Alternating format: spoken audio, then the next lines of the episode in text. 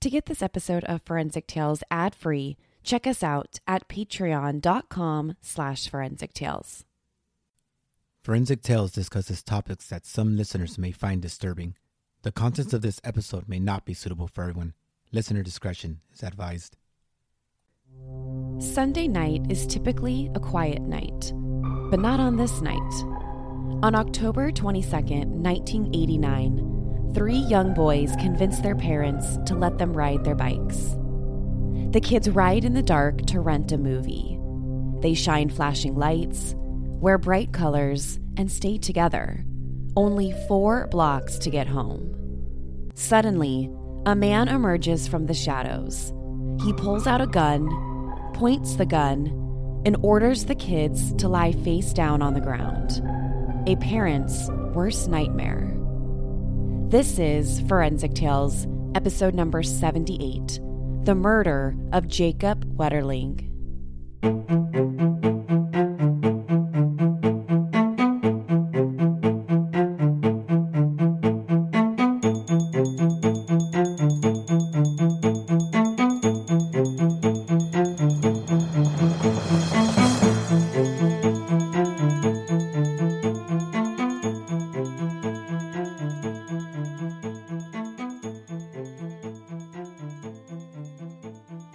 Welcome to Forensic Tales. I'm your host, Courtney Fretwell.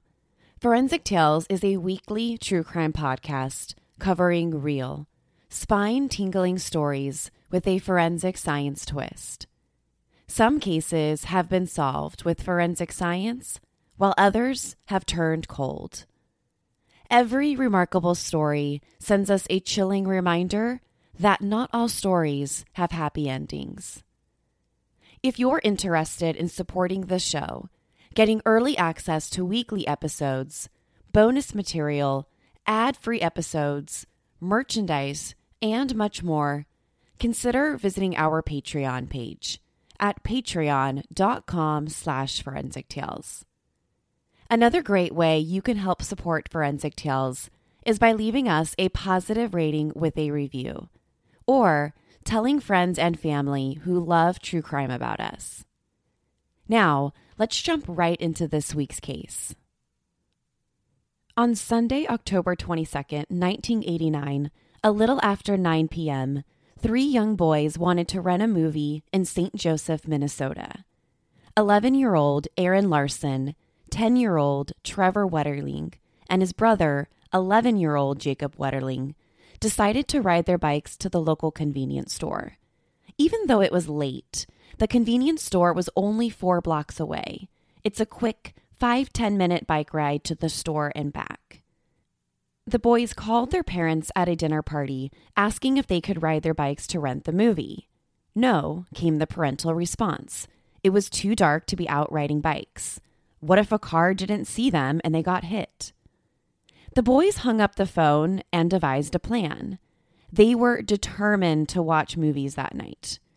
So they called their parents again, and this time they spoke to their dad. They told their dad that they would bring flashlights and wear bright, reflective clothing to make sure cars could see them. They assured their dad they would be completely safe and stick together. They also reminded their parents that the convenience store was only four blocks away, and they would call them as soon as they got back home. Their father agreed to the plan and thought it would be okay since the three of them were going to be together. So just before 9 p.m., Jacob, Trevor, and Aaron got on their bikes and headed to Tom Thumb convenience store. After renting the movie, the boys hopped back on their bikes and started to ride home. They spot a strange man dressed in dark clothes. They look around in a particularly dark stretch of road.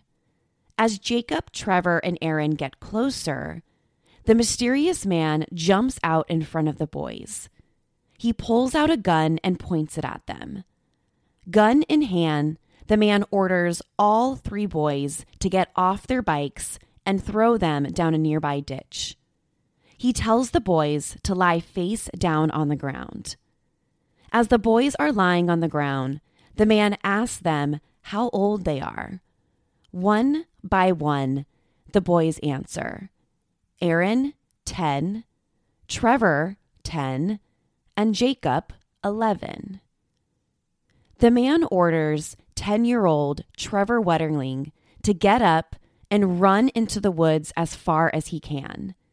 He tells Trevor to keep running and to not turn around. And if he turns around, he'll shoot and kill him. He tells Jacob and Aaron to turn over so that he could see the boys' faces. He stares at them for a few minutes, then tells 10 year old Aaron to run as far as possible into the woods and not look back. He also tells Aaron that he'll shoot and kill him if he even thinks about looking backwards. Trevor gets up and starts running into the woods, leaving his friend Jacob behind with the gunman. Aaron and Trevor sprint home as fast as they can. They're only a couple blocks away from home, and as soon as they get there, they call the police.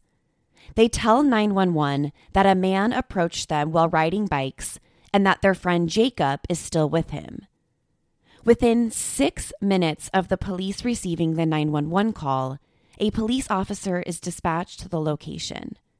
But within six minutes, Jacob was gone. There was no sign of Jacob or the gunman anywhere. They vanished. Jacob was born on February 17, 1978, in Long Prairie, Minnesota. He was born the second of four children to Jerry and Patty Wetterling. Growing up, he loved all sports football, hockey, even fishing with his dad. A typical kid who did well in school, but like many, hated homework. Jacob made friends quickly, connecting with everyone he met. He also loved animals. Jacob wanted to become a veterinarian when he grew up. The police knew that if they had any chance of catching up with Jacob and this unknown man, they had to act quickly.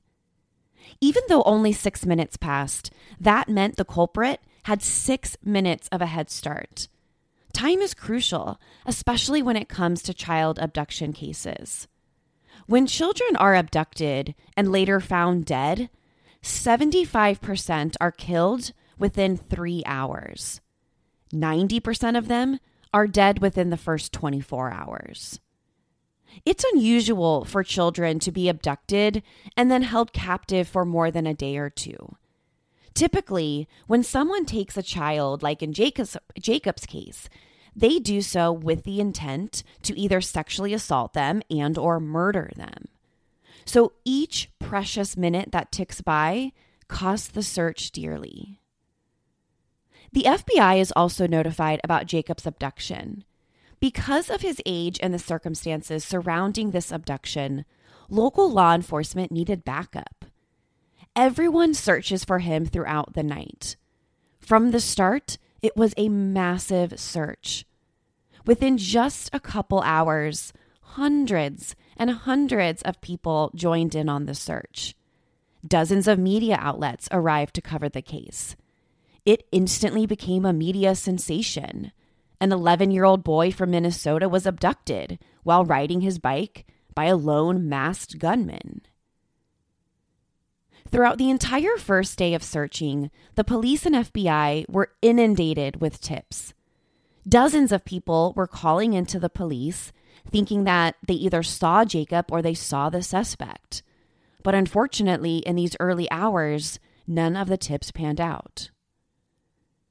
On Monday, October 23rd, the day after Jacob's abduction, investigators find a tire and shoe tracks along the remote driveway that Jacob was last seen. The police brought in a canine to try and track Jacob's scent in the area. But the problem with the shoe and tire tracks was that the police had no idea whether these tracks even belonged to their suspect. Jacob was last seen on a dirt driveway, so the tracks could really belong to anyone who had ever been on the driveway. But more than likely, at least some of the tracks belonged to the suspect since this was a pretty remote area. It wasn't on a busy highway, so the chances of these tracks belonging to the suspect, or at least a couple of the tracks is pretty likely here. So these types of tracks are often called pattern evidence. Pattern evidence provides its own unique challenges, especially in a case like this. First of all, it's difficult for investigators to try and preserve these tracks by either taking a cast or a mold of them. Second, it's tough for investigators to interpret how or when the tracks were made. And then finally, it's even harder to try and match them to a particular suspect. So, unless the police know what kind of shoes or car Jacob's abductor was wearing at the time, it's going to be really challenging for them to try and match the pattern evidence to a real suspect. So, while investigators try to preserve the track marks on the driveway, the Stearns County Sheriff's Department conducts an aerial search of the area. The Wetterling family decides that they want as much media and public attention on the case as possible. Media attention can be really helpful and it can be really harmful at the same time in these types of cases. Of course, you want as many people as possible out there looking for Jacob or looking for the suspect. But this media attention can also cause the suspect to take drastic, often violent measures to avoid capture. But the Wetterlings decided that their best chance of getting Jacob back safe and sound would be for them to get the word out about the case as quickly as possible. By Tuesday, October 24th, Jacob had been missing for almost 48 hours. The FBI created a profile of their suspect. Based on the circumstances and the facts they knew, the FBI believed that their suspect was likely a white male, a loner, someone who spent most of their time isolated from family and friends. He might have had some sort of physical deformity, as well as a criminal background. This isn't the first time committing a crime, and it's probably not his first time abducting a child. But the FBI's profile didn't match any of the hundreds of tips that the police received. By the end of day three, going into day four, hope started to fade. On Wednesday, October 25th, the sheriff's department commented that Jacob could be dead. He'd already been missing for almost four days, and the chances of finding him alive at this point are improbable. The sheriff also commented that Jacob was probably abducted by a sexual offender who left the area. After the sheriff announces that they believe Jacob is likely dead, over 500 people show up to St. Joseph's Church to hold a vigil. Jacob's case caught the attention of the TV news magazine show A Current Affair. The report on the case generated thousands of additional tips coming in from all across the country. People from every state were calling the tip line with possible sightings of Jacob. Tipsters were calling in someone they thought might be the suspect. Many business executives in Minneapolis, as well as St. Paul, offer up a $100,000 reward for any information leading to an arrest. But still, nothing. The state's governor activated the National Guard on the case on February October 27th. He also deployed the State Patrol as well as the Department of Natural Resources to help search the 700 square mile around for Jacob. Jacob's parents appear on CBS this morning, trying to get as much media attention on the case as possible. And this media strategy seems to work. Within a week of Jacob's disappearance, players from the Minnesota Twins, Minnesota Vikings, Los Angeles Rams football teams all join in to help find him. There are banners and flyers posted all over these stadiums with Jacob's picture. The Minnesota Timberwolves donated proceeds from over 5,000 tickets from the team's first home game to help the search. Finally, by November 6th, investigators released a sketch of a man seen in the Tom Thumb store on the same night of Jacob's disappearance. The man was described as a white male in his 50s. He weighed around 200 pounds with white or gray hair. The man was called in as a tip to the police after several customers inside the store remember seeing this man just kind of oddly walking down and up the aisles and just kind of weirdly staring at people. He was simply put as just being a creepy guy. But the sketch didn't produce any really solid tips in the case. Eventually, the police exhausted their means of trying to find out who this guy was. So, they decide to turn their attention elsewhere. A couple days later, investigators released two more sketches to the public. One man was heard talking about Jacob's abduction in the Tom Thumb store about two weeks after it happened. The other sketch was of a man believed to have been responsible for kidnapping another young boy in New Brighton, a suburb of Minneapolis. What stands out about these two sketches is that they both look eerily similar to the earlier sketch of the man seen acting weirdly in the store on the night of Jacob's disappearance. But again, just like the first sketch, hundreds of tips came into the police, but nothing significant came out of it. The FBI and police learned that nine months before Jacob's disappearance, a 12 year old boy was kidnapped and sexually assaulted by a male suspect in nearby Cold Spring. When the police find out about Jared Scheierl, they think his case just might be related to Jacob's. The suspect's behavior and MO in Jared's case was very similar to Jacob's case. In both cases, the man used a gun to threaten their victim. When Jared was released, the man told him to run as far as possible and never look back. The suspect in Jacob's case said the exact same thing to Jacob's brother and friend. Jared's abduction also happened less than 10 miles away from where Jacob was last seen. So, after the FBI and local police learn about Jared, they create yet another sketch. This time, the sketch is based on Jared's description of what the man looked like who assaulted him. And this time around, the sketch finally generates its first solid tip in the case. On December 16th, the FBI brought in a guy named Danny Heinrich. Danny Heinrich lived about 30 miles away from St. Joseph in the city of Paynesville. When the FBI brought him in for an interview, he denied everything. He denied having any knowledge or involvement in either Jared or Jacob's, Jacob's cases. So, without any solid evidence tying him to either abduction, the FBI had no choice but to let him go. And about one month later, Danny Heinrich was questioned by the FBI again in January 1990. At this point, Jacob had been missing for three months. During this interview, Danny maintains his innocence in the case and provides investigators with his tennis shoes as well as a sample of some body hair.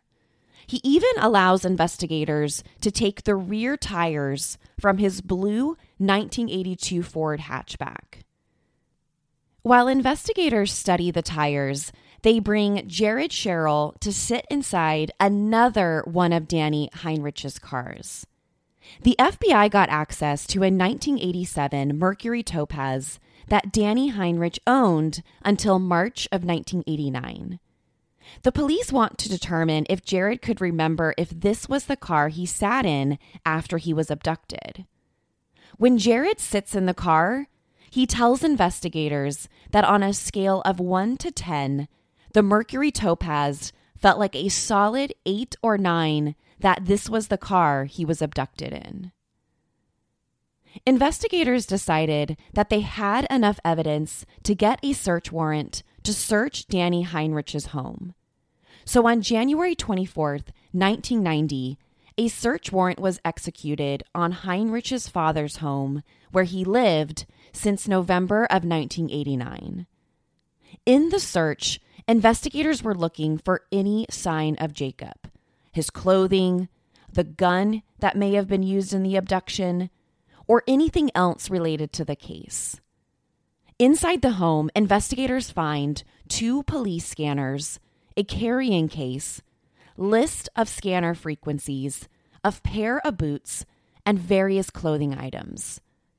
They also find a trunk containing dozens of photographs of young children. One photo was taken of a young child only dressed in underwear and wrapped in a towel. The FBI analyzed the rear tires taken from Heinrich's Ford. Investigators found that the tires were consistent, but they were not an exact match. This suggests that the tires could either be from similar manufacturers or the same tires themselves. And this finding suggests and questions whether it was indeed Heinrich's car. And if it wasn't his car, then maybe he's telling the truth. Maybe he's innocent. Investigators also conducted a forensic search on Heinrich's first vehicle, the Mercury Topaz the car he sold just a few months before Jacob's disappearance. Inside the Mercury Topaz, investigators compared fibers from the car's seats to fibers found on Jared's clothing. The FBI concluded that a thread found on Jared's clothing had similar microscopic and optical properties as fibers taken from the Mercury Topaz. So they were suggesting that Jacob was, in fact, inside of Danny Heinrich's car. And ultimately, he was the guy who kidnapped and assaulted him almost one year earlier. The police arrested Danny Heinrich on February 9th, 1990, in connection to the Jared Scheierl abduction. But he's not arrested on any charges related to Jacob Wetterling's case. The police also suspect that he's probably responsible for Jacob's abduction, but they don't have the same forensic evidence for Jared's case. Once in police custody, Heinrich continues to deny that he had anything to do with either of the boys' abductions. Unfortunately, he's ultimately released within a day of his arrest and he's released without being charged, even in Jared's abduction. So, besides analyzing Heinrich's tires, the FBI also looked at the shoe prints found at the location of where Jacob was last seen. So, investigators compared the shoe prints to Heinrich's shoes seized during the search of his father's home. Heinrich's right shoe, quote, corresponded with the shoe at the crime scene. But there were insufficient details in the comparison. Basically, the examiner could not determine if it was, in fact, Heinrich's shoe that left behind the mark. So, just like the tire marks, the shoe print also came back inconclusive. Twelve months pass in the search for Jacob without any sign of him and the case is on the brink of turning cold. In the weeks and months following his disappearance, several initiatives and programs were created to help law enforcement as well as the public respond better to child abductions. Just a couple months before the first a- anniversary of his disappearance, the Jacob Wetterling Foundation was created. The foundation created a national database assistance program to better help the families of missing children. The goal of the program is to help educate as well as assist families in preventing the exploitation of young children. Before Jacob's case, we hadn't seen a case where an 11 year old boy is abducted and basically never seen again. Therefore, we didn't have any resources and we didn't have any education available to these families after their children went missing. In May of 1991, U.S. Senator Dave Durenberger proposed a national registry for people who have committed crimes against children. This registry would include sexual offenses as well as physical assaults and child abductions. The registry's mission would provide a database for when a child goes missing. Law enforcement would have a list of individuals in the area with a criminal history involving children. After the registry's initial proposal, it took a little over three years for it to pass. And in September of 1994, Congress passed the Jacob Wetterling Crimes Against Children and Sexually Violent Offender Registration Act and Child Safety Act. The bill requires that any person convicted of a crime against a child or is convicted of a sexually violent felony register with the police for 10 years following their release from prison. This law allows the police to alert the community if such an offender is living in their area. And this becomes one of the first pieces of legislation in our country to require certain offenders to register themselves. They were making the criminal information of these individuals available to anyone and everyone who wanted to know it. So, if you wanted to know if a violent child offender was living in your apartment complex or was living on your street, you could easily access this information online. You could also access what type of crime they committed and what type of sentence they were serving. So the passing of the Wetterling Act was revolutionary. But this act was only the beginning because shortly after the Wetterling Act came the Amber Alert. In 1996, the Amber Alert System, or the Child Abduction Emergency Alert, was created. The program got its name after Amber Renee Hagerman was abducted while riding her bike with her brother in Arlington, Texas, in January of 1996. A neighbor who witnessed the abduction called 911, but by the time the police responded to the scene, Amber was nowhere to be found. Amber's body was eventually found four days later in a creek behind her apartment complex. This spot was only about five miles away from her abduction. Yet, it took law enforcement four long days to find her. The Amber Alert was created to involve the public in finding abducted children. The idea is that once a child is reported kidnapped or missing, an Amber Alert is issued across many media outlets as possible radio, TV, internet radio, cable TV, text messages, anything to get the news out about the missing child as quickly as possible. The Amber Alert is similar to what the Wetterling family did from the beginning in their case. After Jacob was reported missing, they went on any and every news media outlet they could get their hands on in hopes of getting the word out. They wanted people looking for their kid as soon as possible. So the Wetterlings essentially started their own Amber Alert. So, since creating the Amber Alert system, in about seven out of 10 cases, children are successfully reunited with their parents after being reported missing. After the Amber Alert, there were two more programs created to help find missing children. The U.S. Department of Justice created the National Child Abduction Response Team. This program started a multi agency law enforcement team trained to respond to cases involving missing or endangered children.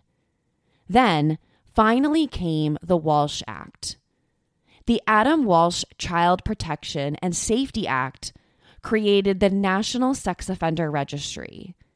This program also required that states disclose to the public about serious offenders living in their neighborhoods. Jacob's case completely revolutionized how law enforcement, as well as the public, deal with child abduction cases. By 1997, Jacob had been missing for eight years. By this point, if he were still alive, he would be 18 years old. To bring awareness back to the case, investigators created a computer enhanced photo of what he could look like at 18. The image was sent to over 70 million U.S. homes across the country in hopes that someone would recognize him. In hopes that after all of these years, he might still be alive. Sadly, the image didn't generate any lead. In 2004, a new person of interest emerged. His name was Dan Rassier. Dan Rassier became a key witness in the case. Rassier was a neighbor of the Wetterlings back in 1989 when Jacob went missing.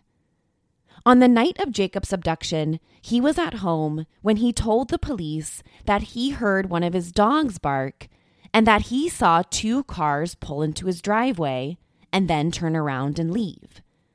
He said that later that night is when he found out about a missing boy in the neighborhood, and that this missing boy just so happened to have been abducted from his own driveway, from Rassier's driveway.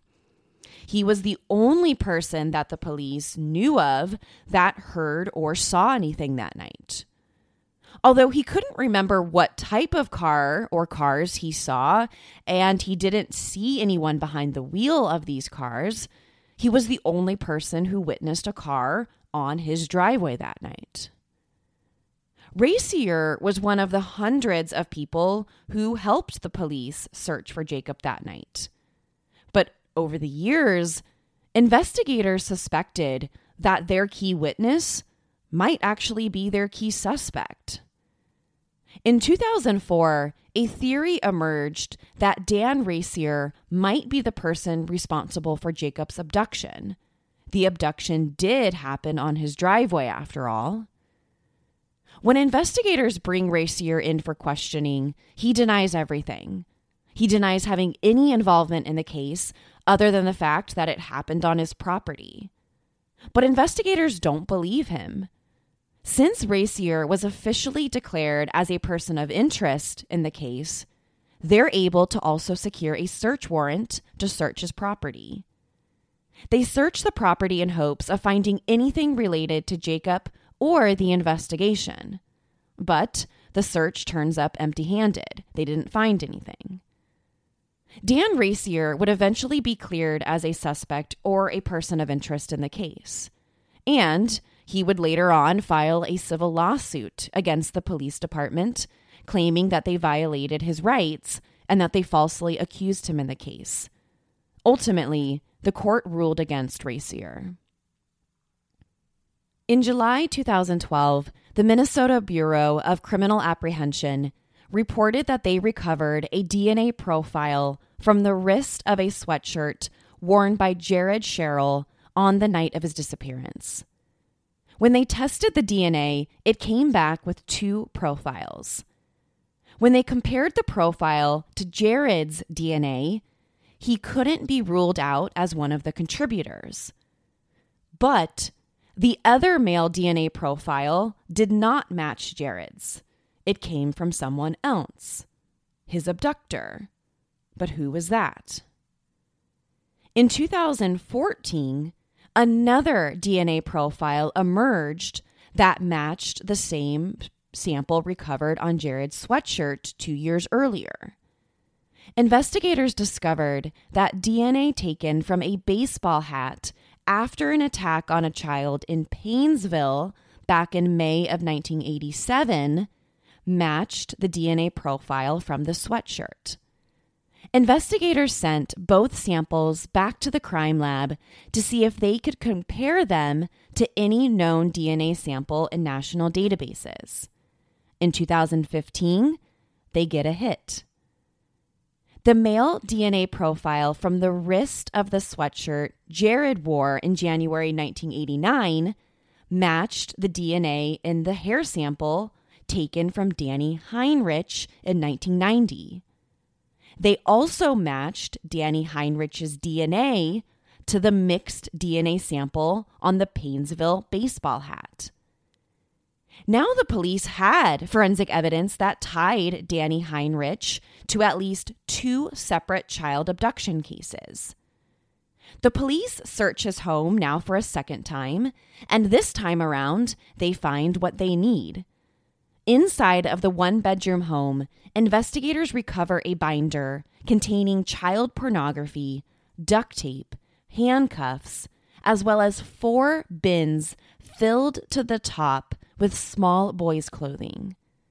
Danny Heinrich is finally arrested and charged with the kidnapping and molestation of Jared.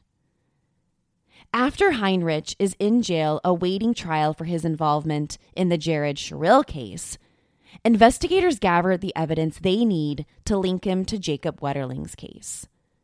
But before they could collect any substantial evidence, Heinrich agrees to cooperate. As a part of a plea deal with prosecutors, Heinrich admits to kidnapping and killing Jacob all those years earlier. In exchange for taking kidnapping and murder charges off the table and only charging Heinrich with pornography charges in the case, Heinrich agreed to lead investigators to the site where he buried Jacob's body. He led investigators to a farm just outside of Paynesville, not too far from where Danny Heinrich lived, and about 30 miles away from St. Joseph. On September 3rd, 2016, investigators confirmed that the remains found at the site belonged to Jacob. Dental records from Jacob's mom were then compared to identify them as Jacob's. Jacob was found. Danny Heinrich offered a full confession about how he kidnapped and murdered Jacob in court on September 6, 2016. He testified that after he kidnapped Jacob, he handcuffed him and drove him to a gravel pit in Paynesville. This is where he molested him, killed him, and buried his body. Heinrich testified that he avoided the police that night because he listened to his police scanners. He also said that he came back to the burial site about a year later and moved the body because he noticed that Jacob's jacket was sticking out of the ground. At the same court hearing, Danny Heinrich also admitted to the kidnapping and molestation of Jared. In exchange for his confession and plea deal with the prosecution, Heinrich was not charged with Jacob's murder. Instead, he was sentenced to the maximum prison term of 20 years for the child pornography charges. State authorities can also seek a civil commitment to label him as a sexual predator, preventing him from ever being released from prison. At the sentencing, the judge read, quote, "We won't pretend that this crime and sentence is about child pornography. It is also about changing the lives of so many children and parents who prayed for Jacob's return and also feared you coming out of the dark. Every child knows the story of Jacob Wetterling. You stole the innocence of children in small towns, in the cities of Minnesota, and beyond. End quote. Under his sentence, it's possible that Heinrich could be released from prison after serving 17 years of his 20 year sentence, although it's unlikely that a predator like him will ever be accepted or allowed back into society. In 2017, Danny Heinrich was transferred to a federal prison in Massachusetts and began serving out his 20 year sentence. The abduction and subsequent killing of Jacob Wetterling remained a mystery for 27 years. His killer evaded police capture for all those years. It wasn't until DNA from another child abduction case was recovered that investigators could finally discover what happened to Jacob and who was responsible for his murder. You can run, but you can't hide from the truth. Forensic Tales is a Rockefeller audio production.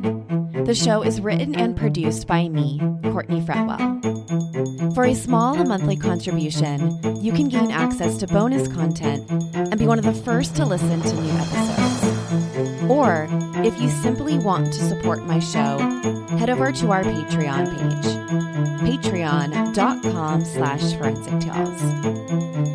You can also help support the show by leaving us a positive review and telling friends and family about us. Forensic Tales is a podcast made possible by our Patreon producers Tony A., Nicole L., William R., David B., Sammy, Paula G., and Selena if you'd like to become a producer of the show, head to our Patreon page or email me at Courtney at forensictales.com to find out how you can become involved. For a complete list of sources used in this episode, please visit forensictales.com. Please join me next week. We release a new episode every Monday. Until then, remember, not all stories have happy endings.